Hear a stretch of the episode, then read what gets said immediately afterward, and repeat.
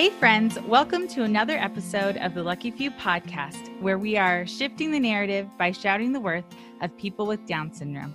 This is Mercedes and Micah. And today we have an amazing speech language pathologist and nutritional coach for parents of kids with complex, picky eating, developmental delays, and neurodevelopmental disorders. She is here to share insights into speech, feeding, nutrition, and more. Thank you for joining us, friends. Welcome to the Lucky Few podcast.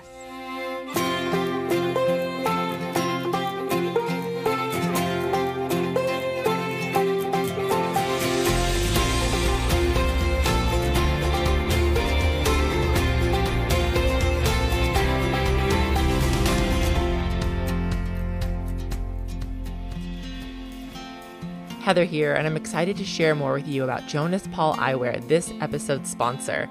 Jonas Paul Eyewear was founded by Ben and Laura Harrison when their son Jonas was born nearly blind at birth. This was extremely unexpected news that no parent prepares for, but it gave them a window into the world of blindness. Ben and Laura could have let Jonas's visual impairments dampen their spirits, but instead, they used this new challenge as fuel to launch Jonas Paul Eyewear, which now specializes in glasses for kids and teens ages 4 to 16 years old. Jonas Paul is on a mission to help kids feel beautiful and confident in their glasses. They have at home try on kits for just a dollar, which allows your child to try on the glasses for a week without ever leaving your home. And once you're ready to order, their prescription glasses start at only $79, including prescription lenses. All you have to do is head to jonaspauleyewear.com to learn more and order your home try on kit for just a dollar. Make sure you use code the lucky few 15 at checkout for 15% off any future orders.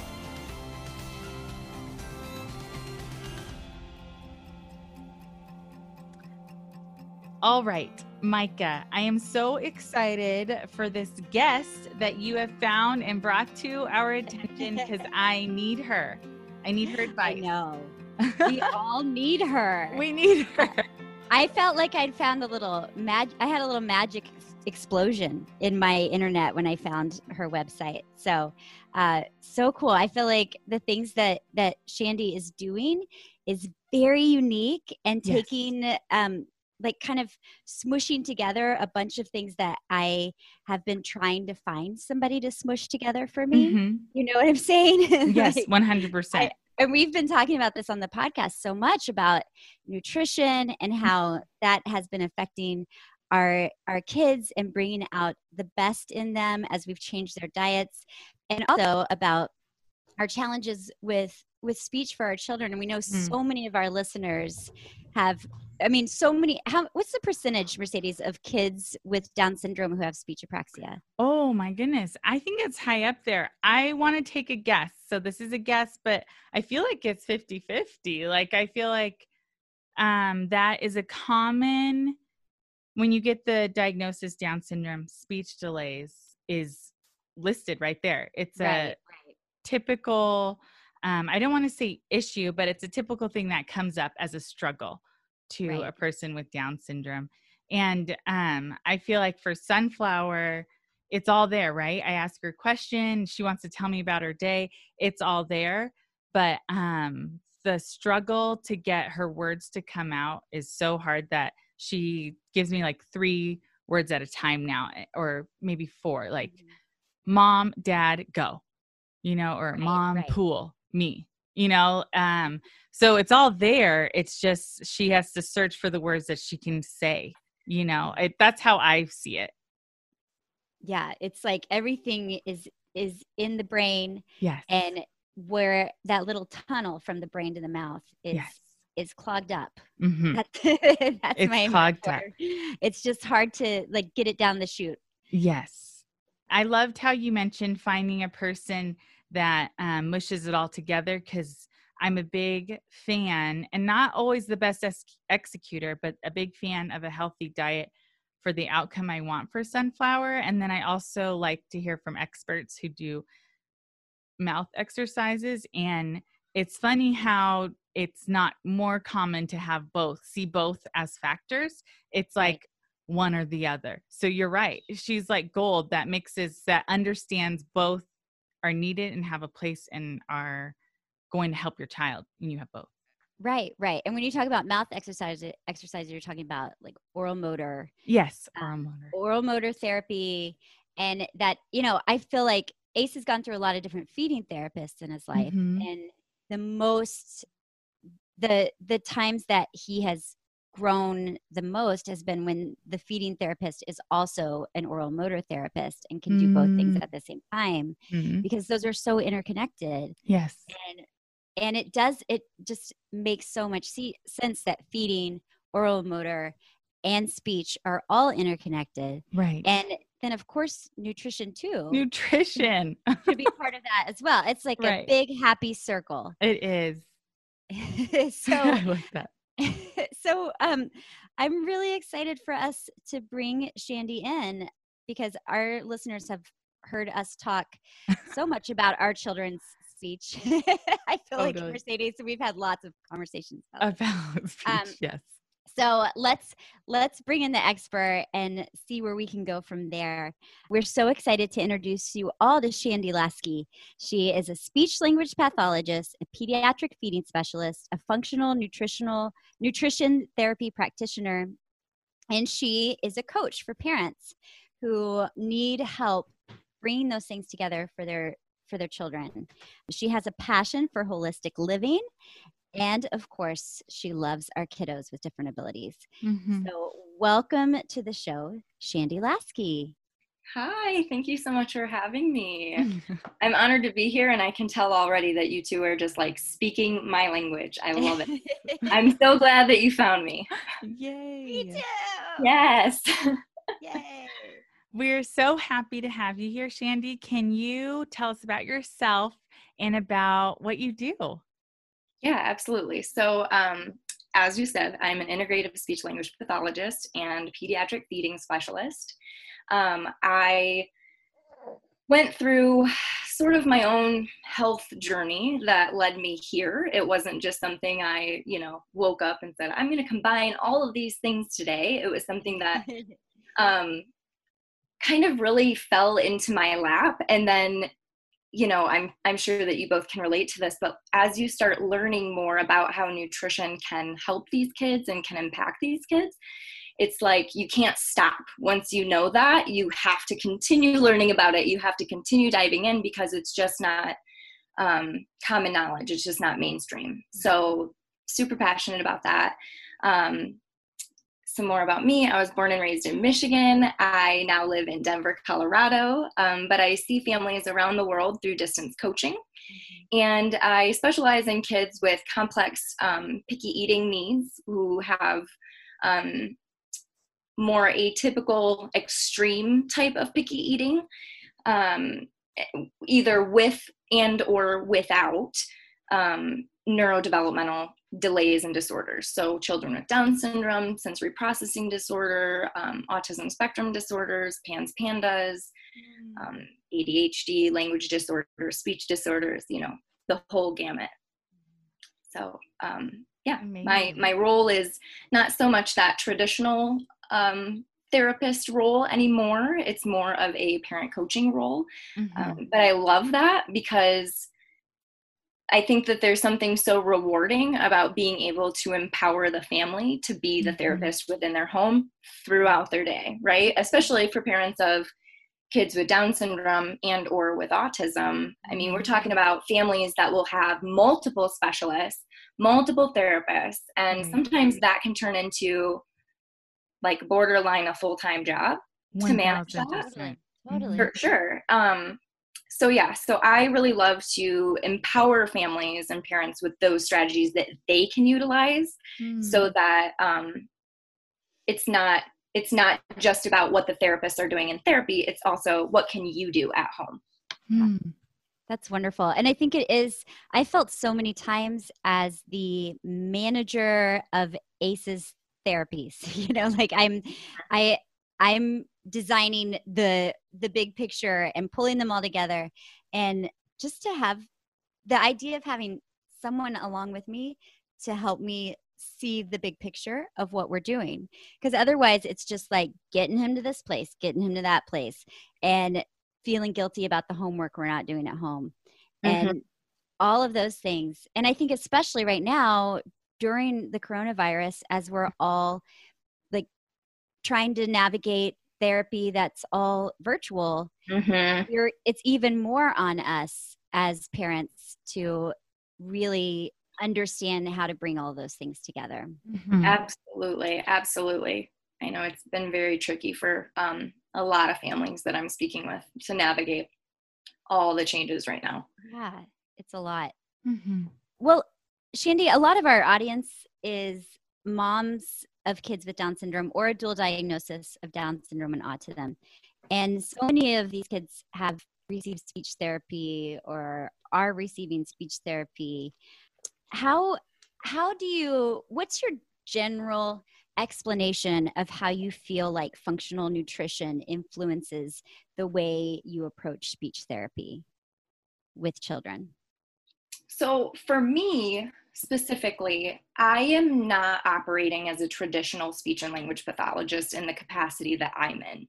Um, because it just would be too much, you know what I'm saying? Like mm-hmm. to teach the family the nutritional aspects while navigating the often um, coexisting extreme picky eating that that comes with it and then and then also doing the speech. So at this time i'm not doing traditional speech and language therapy but what i really focus on is how can we serve these children in a way that is going to allow for their foundation to be set Hmm. in order for them to receive the therapies and the educational strategies that are being provided to them. Hmm. So, for example, what I mean by that is say you've got a kiddo with a dual diagnosis or not who is very high energy, very limited focus, those pre-language pre-verbal skills like joint attention and symbolic play those those may not even be there yet right? Yeah. I and i i have as i'm saying this i have a handful of kiddos that are like right there in my mind mm-hmm. as i'm describing this um, who i used to see for traditional therapy. And all i could think was i wish i could just change their diet. Mm and and here's where i want to connect that for people who don't totally totally get what we're saying when we say this. So so that kiddo who's bouncing off off the wall can't hold the attention for speech therapy right? That traditional speech therapy in my mind their foundation is not set. In my mind that child probably has a food sensitivity to most likely gluten most likely dairy most likely other things that are triggering these um, difficulties with focus, difficulties um, attending, right?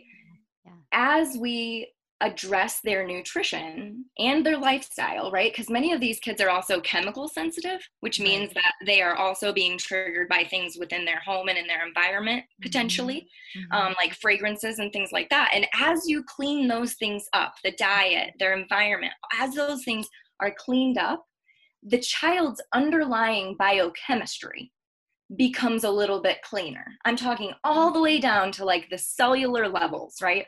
But our organs are made of cells, and our body is made of organs that are made of cells. So if your cells are unhealthy, the rest of you is not going to be functioning accordingly, right? right. So I start with nutrition and lifestyle so that that child can be in the most ready to learn state right. so mm. that they are available for therapy. Because otherwise, if you don't address those things, you're basically throwing therapeutic strategies at a kid who's not receiving them mm-hmm. right mm-hmm. so good I, get an amen. An amen. Hallelujah. I raised my hands up.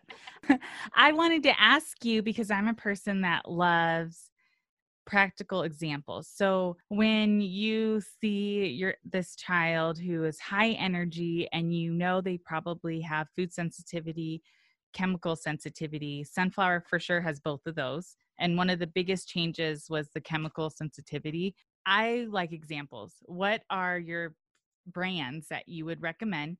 I always want to know what the expert are using. And uh, you're not endorsed by them, you know, blah, blah, blah. But I just want to know what you're using. Come Yeah. Oh, yeah. When you say like brands and stuff, are you saying like what are the like top nutritional supplements I'd re- recommend right mm, away? Or No, I mean, mean? like, I guess I thought you were maybe talking about like what you use at home. So chemicals, I was thinking like detergents, oh, soaps, yeah. all that stuff that's going on our child's body that even though we're washing a dish, it's they're still kind of ingesting it because they're eating off that dish. I was talking about that kind of stuff. yeah, absolutely. So my all-time favorite is Branch Basics. I oh, don't know. Have you heard of Branch Basics? No, I haven't. My, I have to say this. My sister-in-law is their PR person. Get out. I'm gonna need had you no to idea. contact me. I had no idea. she All is like it, obsessed with them, and I was just made a note to myself when that I need to get a box of Branch Basics. I I was just gonna say I believe it is a ten dollar off starter code. Okay. Um, the starter pack code. It's on my website. Speaking of health and wellness, if you go Okay. If you go to products, I actually list the a lot of the products that I use because I get these these questions all the time about Right. what do you use on your face? What do you use Yeah. in your home? What do you use on your body? branch basics. Branch Basics. That's my go-to. Now, Okay. Branch Basics is when I first learned about Branch Basics, I um, was hesitant because it's a little bit pricier at first when you're looking at it for for the starter kit um, because it comes with a concentrate. Okay. Um, that then you mix that concentrate with all with water to Okay. create basically all the cleaning products that you would have in your Wow.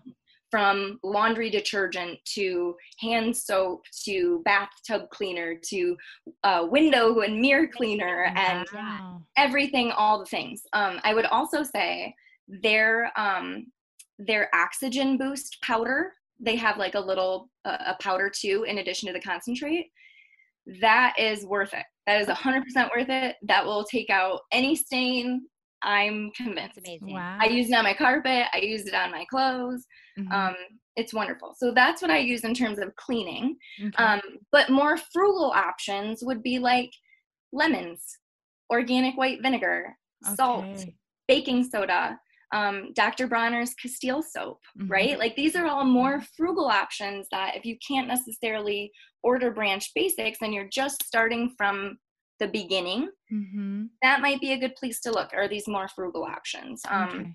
I know for me, like when I started going, and you might relate to this too, Mercedes, with sunflowers chemical sensitivities. Mhm. With my chemical sensitivities, it came on so fast that it wasn't a matter of just like, oh, I want to live more low tox. I'm going to slowly transition. It was a matter of, you need to do this as fast as possible because you are tanking. You are going down. Like, you need to fix it now.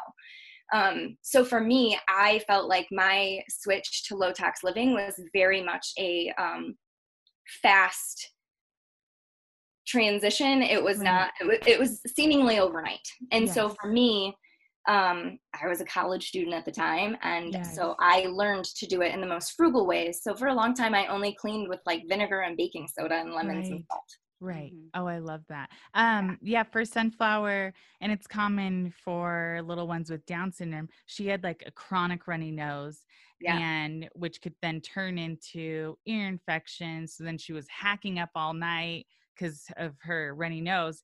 And I grew up um, on Ivory soap, Tide. You know, I grew up on what you find at the grocery store at Albertsons. Nobody shopped at Whole Foods or Trader Joe's or anything like Mhm. that. So I grew up with that and I had come across it was when Honest Company was starting to come out. So I think the conversation, what I could find online, like non-toxic living was something that was attainable and I could read about it.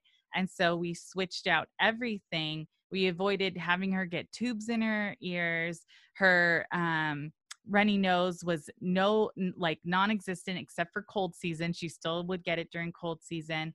I just have never been more of a believer than when i saw it happen. You know it always takes for me it takes my kids for me to believe it. For myself i'm a little bit harsher on myself which i shouldn't be but i i didn't make that switch until i saw the major impact it had on sunflower Absolutely. It makes such a big difference. Um, and like you said, you don't really believe it until you see it. But once you Yes. realize it, and then also, unfortunately, sometimes like once you go chemical free or remove, even with the diet, right? You remove these things and then you get an accidental exposure. And then you're like, oh, whoa, Right. now we really see why we're doing Right. this. Totally. This makes a huge difference. Yes.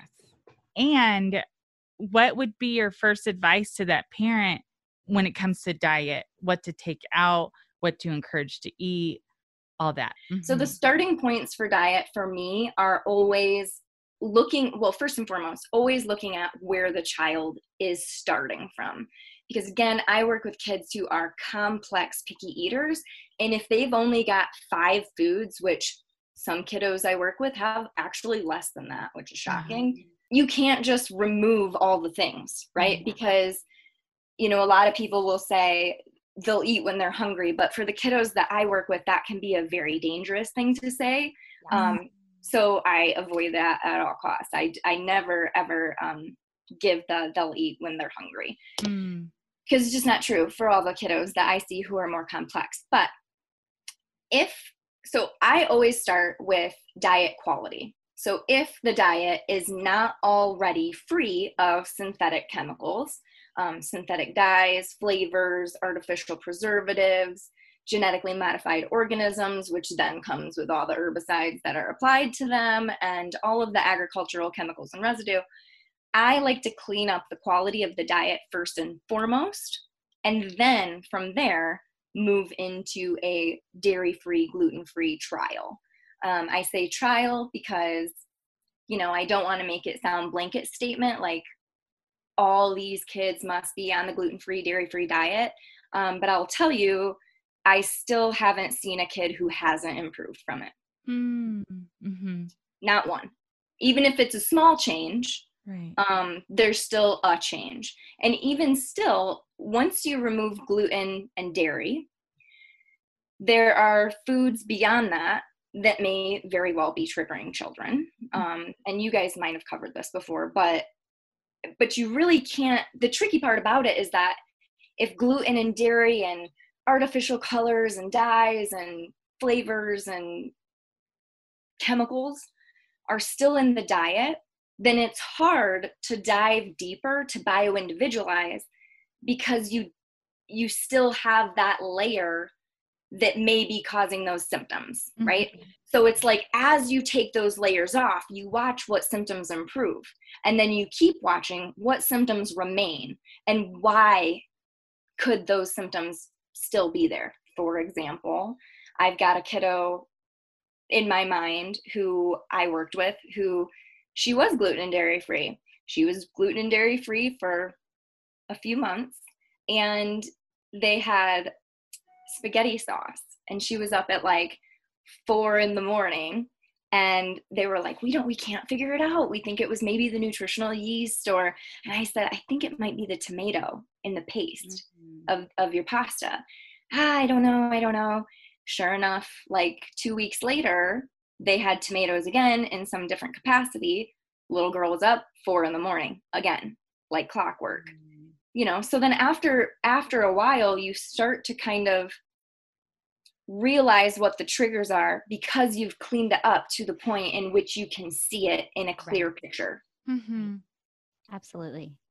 That's so good. And can you talk to us about so about the the the gut brain connection and about why gluten and dairy are the places that you start. Like what is happening in the child's brain that makes gluten and dairy such triggers for so many of our kids? Yeah. Okay. So this so that's a really packed in question there. So let's take it apart. So so first and foremost let's just dive into like gut brain connection and then don't let me forget i'll come back to the gluten and dairy part. Okay, cool. So, the gut brain connection is this idea that your gut and your brain are connected. But in that way, your gut and your brain and your whole body are connected, right? And so, this isn't just a one directional relationship, it's actually bi directional. Mm-hmm. And there are a few different ways in which that connection is made. But for the purposes of today, primarily speaking, it's mostly related to that vagus nerve, which is mm-hmm. your um, your cranial nerve that has major role in speech, major role in eating, major role in swallowing, in all of your movements essentially. And when so when you think about the gut brain connection, oftentimes the two terms that you'll hear that are relatively going to be new along with it are leaky gut and dysbiosis. Mm-hmm. So let's start with just dysbiosis. So dysbiosis is a term that basically means an imbalance of your gut bacteria. So in our in our gut, we have good bacteria and I don't even like to say bad bacteria because they're not bad unless they are like overpowering the good, right? But we need this balance of bacteria in our gut. And for people who are not um, familiar with the gut brain connection and the microbiome and bacteria and all these things, our body is comprised of mostly bacteria versus human cells. So so we're actually more bacteria 10 to 1 human wow. cells. So when you think about that and then you think back to the chemicals that we're in our, applying to our homes and um, the chemicals in our food and, and you think about how much bacteria we really are as people um, you start to think more about how this symbiotic relationship is so important to everything that we do and and to our health. So we know that that bacteria in our gut specifically houses over half of our immune system which is new research but very important research. And um, so so there's so there's that. You want to have a good balance in your gut okay? Starting from there but then we get into what's called leaky gut. Now, leaky gut can happen because of dysbiosis, because of that imbalance in the gut, and because the opportunistic bad bacteria start to win, right? Hmm. Um, if you lick the side of your cheek, you'll feel a really smooth, yep, a really smooth surface, right? right? I think about like that surface. So when you zoom all the way in to the gut lining, the cells of the gut lining, they look like little finger cells called villi. And actually, the finger cells have little finger cells on them called microvilli. Okay. So our digestive tract should be considered an open end to open end system, right? Hmm. We the food goes in our mouth, goes through our body, we expel out of our bottom what we don't want and we move on, right? Open end to mm-hmm. open end. Where we absorb our nutrients in the gut is with the help of those little finger like cells. Okay, so if you're picturing the finger like cells, they should be permeable enough to where properly digested food particles and nutrients will go in through that lining and into the bloodstream and sent to wherever they're not meant to go, right? They go where they're supposed to go. But what happens is when you get dysbiosis, when you eat foods like gluten, like dairy, like artificial flavors, dyes, preservatives, agricultural chemicals, different man made synthetic created things, that all wreaks havoc on the gut lining and your gut lining is always regenerating. And so for some people, it might not big of a deal, be that big of a deal. They can handle it, right? But over time, with assault after assault after assault, and for a lot of these kids, we also have a genetic predisposition. Mm-hmm. Okay. So we also have that playing too. With all of the combined factors, eventually what happens is that leaky gut can can start to open up those villi and those finger-like cells.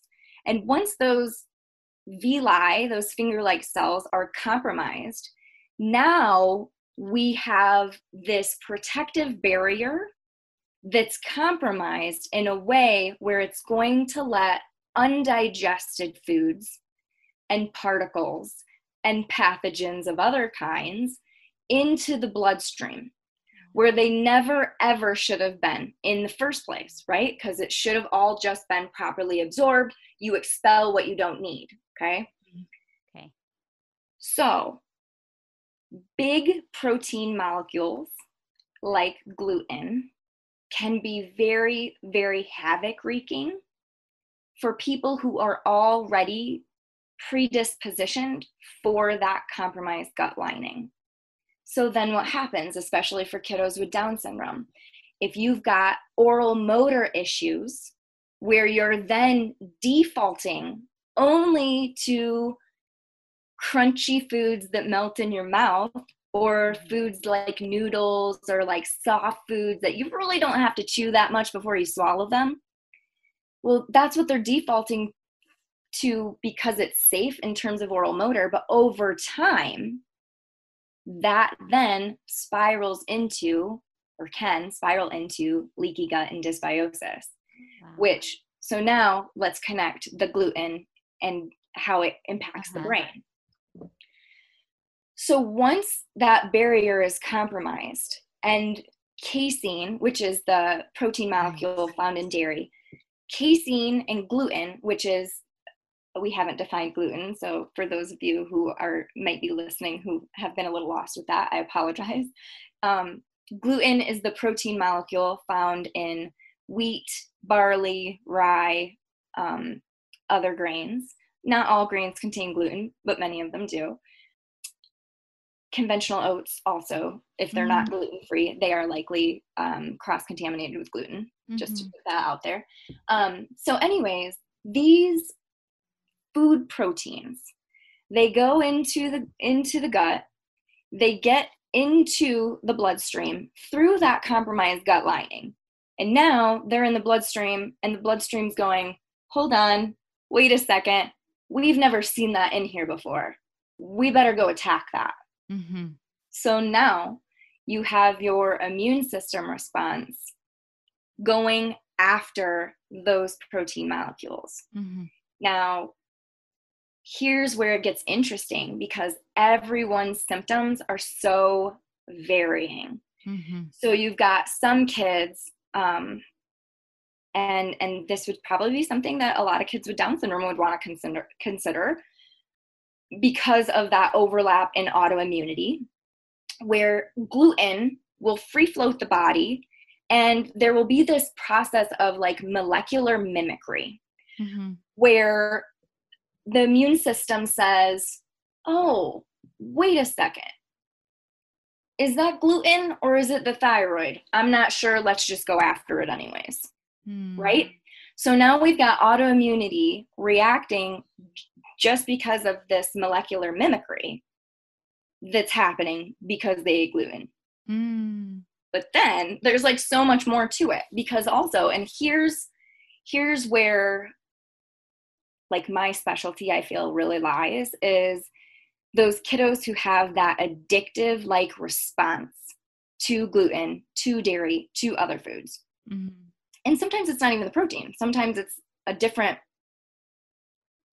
you know, molecule structure within that food. It might not be a protein, it might be oxalate content, it might be salicylate content, it might be glutamate content that is causing this addictive like drive towards that food.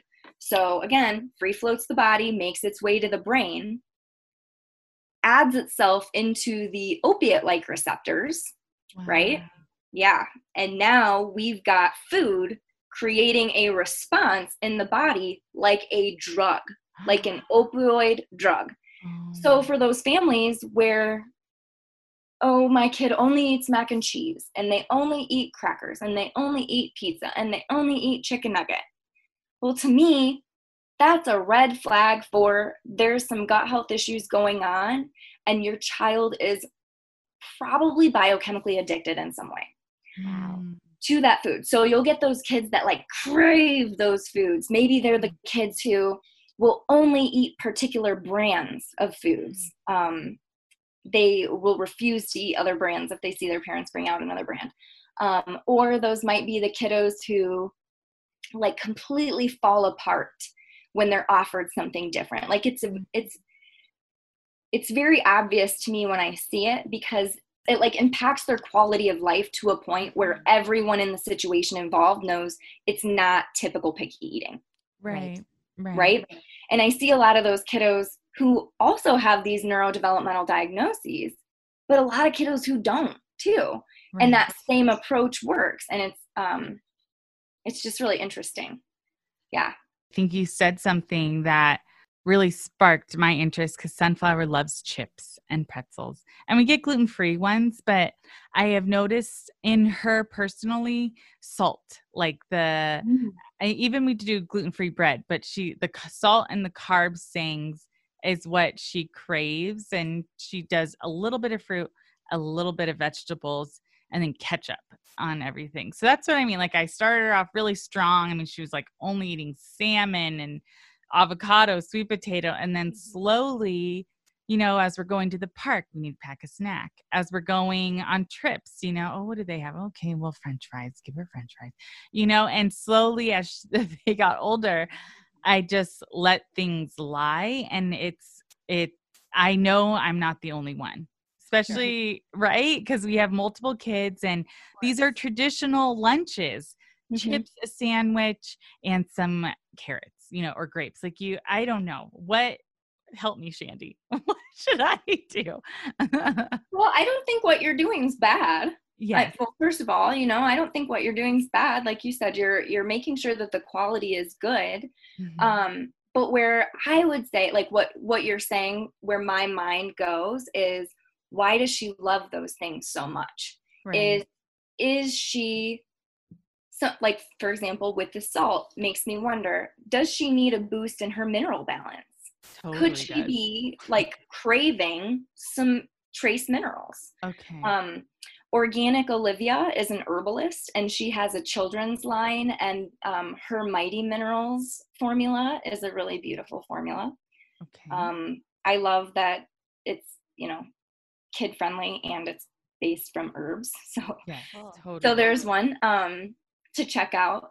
But I also, when I hear that, something that comes up for me too, Mercedes, is not only could the salt be an indication that maybe she's like, you know, looking for some minerals, but also could it be that that salt really increases the sensory profile of what she's eating. Mm-hmm. So, for a lot of kiddos who have Down syndrome, they can have a low awareness of their mouth or a mixed awareness of their mouth where they have some low and some high awareness in certain places. And so, for some kiddos who have like that lower awareness in their mouth, sometimes crunchier yeah. really gets their jaw going and it really like wakes up the mouth. Okay. And and think about it this way. If you have a lower awareness of your mouth, foods like oh like a applesauce or yeah yeah mashed yeah potatoes. pasta yeah. yeah. yeah exactly or like a plain pasta or something like that like those foods may not be flavorful enough to where she feels like she can sense them oh, does that make oh, sense yeah. or they might not have that texture profile that crunch enough so where she can properly feel it mm. you know what i mean like so for yeah. example uh, like almost all of the toddlers that I've seen who have Down syndrome refuse to eat shredded chicken. I don't know if that like resonates for your children. Does that resonate? she resonate? likes it. Um, she'll eat shredded chicken, but she actually likes it on the bone. But yeah, so it's possible that she might have this like lower awareness in her mouth where she likes those crunchy textures or she likes those salty flavors because it helps wake her mouth up just a little bit. Right. And if your mouth is more awake, you're going to feel safer. Mm. Right? Mm-hmm. And think about this. You already told me that she has apraxia, right? If that motor planning for speech is impaired, it can also be impaired for feeding. Not mm-hmm. always, but sometimes. Yeah. And so if her mouth is not moving in the way that she's telling it to from her brain, and you may not not even realize, right? She may feel unsafe or not mm-hmm. that she's unsafe but maybe she just feels safer with those foods right wow you know Safe. sometimes it's like easier just because i can feel it more So I feel safer with it. Oh, I love Yeah. it. Yeah. I'm coming to you makes sense. every Tuesday or Wednesday morning. Are you available? this is like the best. I'm My here. I'm here for you. I'm here for you. if you need me. I will pay you. This is all the things I need to hear. yes.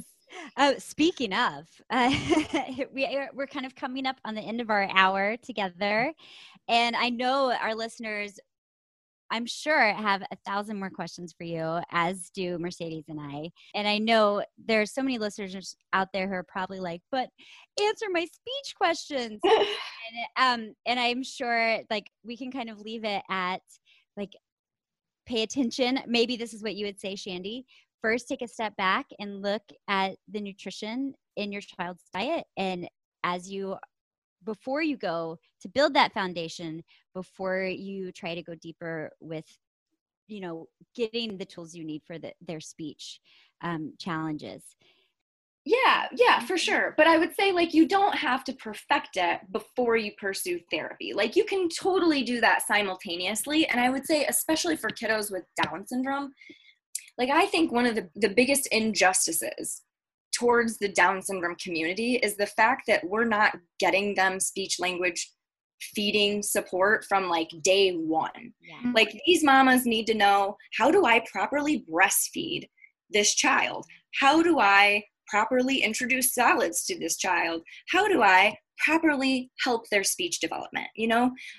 And and some states are really great about making sure that parents get those resources. So before I did private practice, I was in early intervention, which is um, the state ran birth to three program, working with families um, with developmental delays in their home. And it's just disheartening and shocking how old these children were by the time they reached my caseload. Because remind you, they age out at three, but I would start seeing them at like two, two and a half, when I could have started seeing them way earlier than that Wow. and really set that foundation down for the most optimal mouth development, speech language feeding development. Um, so I would say for sure, nutrition and lifestyle are absolutely foundational, but don't let that stop you from pursuing therapy. Just Right. know that if you pursue therapy without pursuing the underlying issues that are relating to their biochemistry, it's almost like you're throwing money into a bucket with a hole in it because they're not absorbing all of the therapy. And the therapeutic progress is not going to be as good or generalize as fast if that foundation is not in place.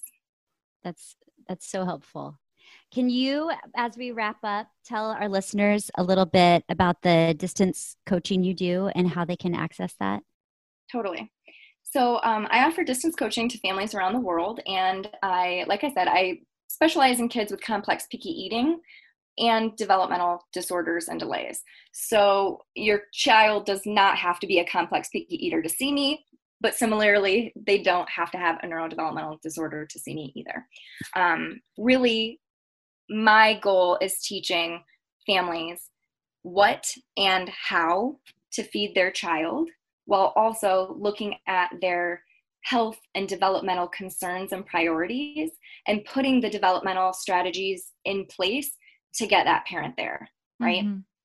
For those who are interested, you can find me at speakingofhealthandwellness.com.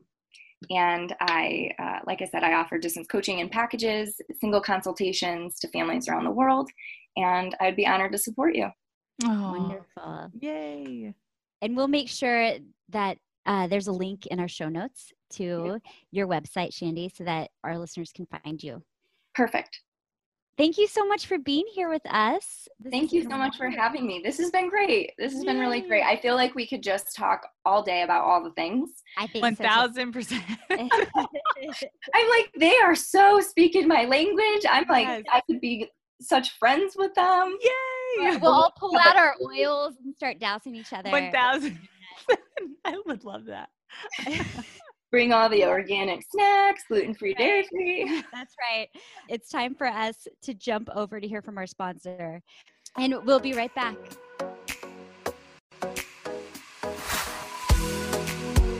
Okay, so my Macy has been wearing Jonas Paul eyewear glasses for years now. They have been our go to for glasses, and here are the reasons why. First of all, they are so stylish and adorable. She feels confident and beautiful every time she has her glasses on. She absolutely loves them. They are comfortable with arms that are adjustable to fit her face and to fit behind her ears. Jonas Paul eyewear is affordable. Their prescription glasses start at just $79. That includes prescription lenses, and they currently offer blue light blocking lenses for extra screen time and online protection, which is great right now for all the screen time and online learning that our kids are doing. If you're interested, if your kid needs glasses, you need to head to jonaspauleyewear.com. You can use code the lucky few 15 at checkout and save 15% off just for listening. You're going to thank me and your kid is going to look amazing. All right, we are back. Thank you again to Shandy for joining us. And thank you for listening today, friends. As always, we want to hear your good news. You can leave us a voicemail or you can DM us uh, on Instagram to share your good news about your loved one with Down syndrome. We are on Instagram at the Lucky Few Pod. And if you have a product or a business, we're looking at you, organic people and branch basics uh, that want to help us shout the worth of people with Down syndrome. We would love to partner with you. You can email hello at the luckyfewpodcast.com for sponsorship opportunities. And remember, our dear listeners that we have a Patreon account and that we would love for you to support us in the work that we're doing. You can always share about that in your Instagram as well with your friends uh, so that they can find out about our podcast and how we're working to shout the worth of people with Down syndrome. And we want to give a huge thank you to our editor, Josh Avis, to our producer, Val Schleter, to our sponsor, and to all of you who have shared the Lucky Few podcast with friends and who have listened faithfully and cheered us on. Don't forget to subscribe and leave us a review on Apple Podcasts or wherever you get your podcasts. And remember that you, dear listeners, supporting your loved one with Down syndrome, you are a shouter of worth and a narrative shifter. So keep on keeping on. We are cheering for you. We'll see you next week on the Lucky Few Podcast.